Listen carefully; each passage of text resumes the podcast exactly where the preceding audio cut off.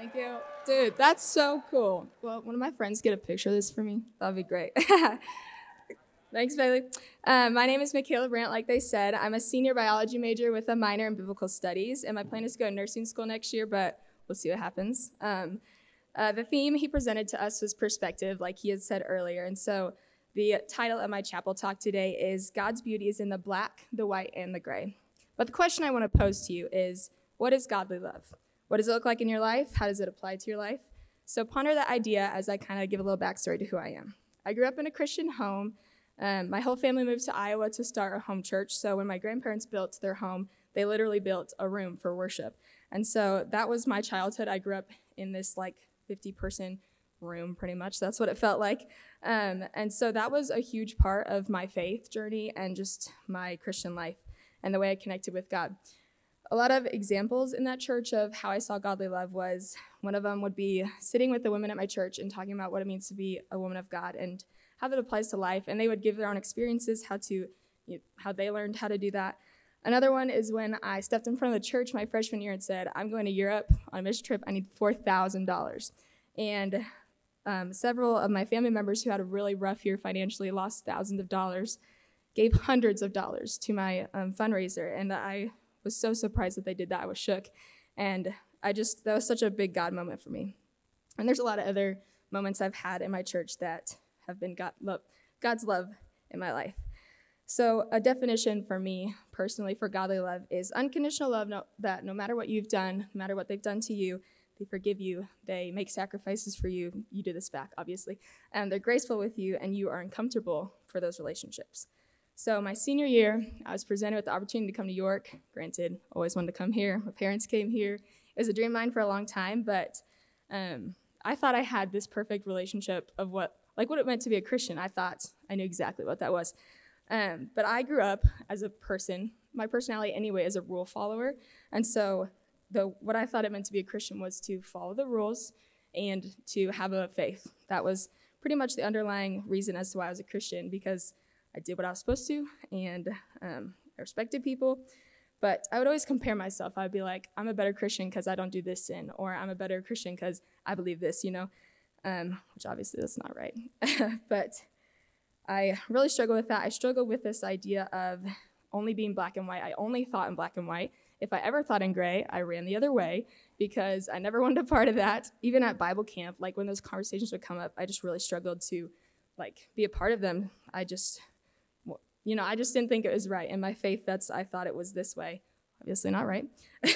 So coming to college, I realized all these things, and I didn't really want to change my mind. I didn't want to be open to the idea that there are other possibilities of faith and what that looks like, but I realized I had to be. There was no, I couldn't live a life that was this way and that way anymore.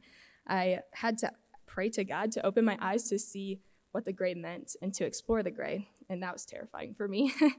um, I was never taught to be like that also. My parents taught me all the Christian morals and everything, but they never said, you have to be this way, you know? So that was my own personal thing, but Um, so after I started coming here, so my freshman year, I got asked why I was a Christian, why I went to church, and why I cared. And coming to Christian school, totally surprised to be asked that, but also so thankful I was asked that, because I started to ask, why am I? Like, I questioned my own self.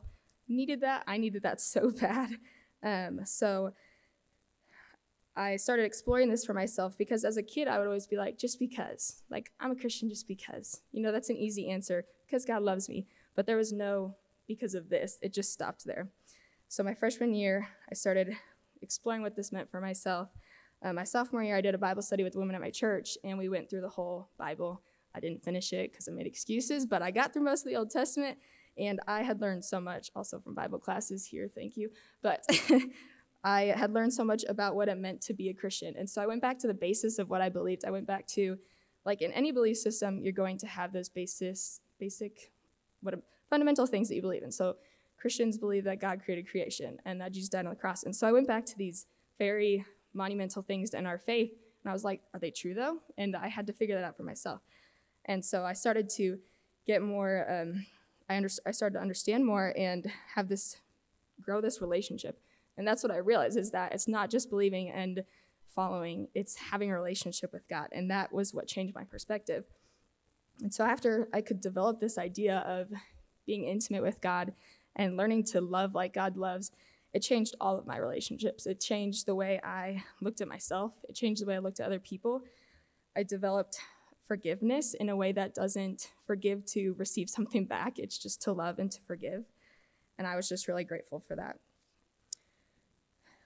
So I pray that this semester we can work on a type of selfless love, because at the end of the day, if you're going to live for you, you're going to live for you, and I'm going to live for myself. We're not going to get very far because it's never going to satisfy you. And what I've learned is that God's love does satisfy, and it leaves you with so many questions. Your answers leave you with so many questions. But the one thing that we can be sure of is that God is con- has control over everything, and we can be grateful for that. And so after all this happened for me, after I'm continuing to learn, I realized that I saw God's beauty in the black and the white and the gray. So I really want you to consider what godly love looks like in your life and to see how it will change your relationships with other people and change your perspective over life. We need to come into the semester with a mindset of loving others first and being Jesus to them. Let me tell you the one big thing I learned. It's not about you and it's not about me. It's about Jesus and the way that we can serve him and praise him. And we are obe- when we're obedient and we share his love, he is fruitful in our lives. So to close, I want to share a quote from Martin Luther King Junior And it says, "Hatred paralyzes life, love releases it. Hatred confuses life, love harmonizes it. Hatred darkens life, and love illuminates it." We have to be willing to let love rule our life, because when we can love fearlessly and gracefully, we can become more free in that love. So my challenge to you this semester is to love a way that is selfless and allows God to transform your heart. Thank you.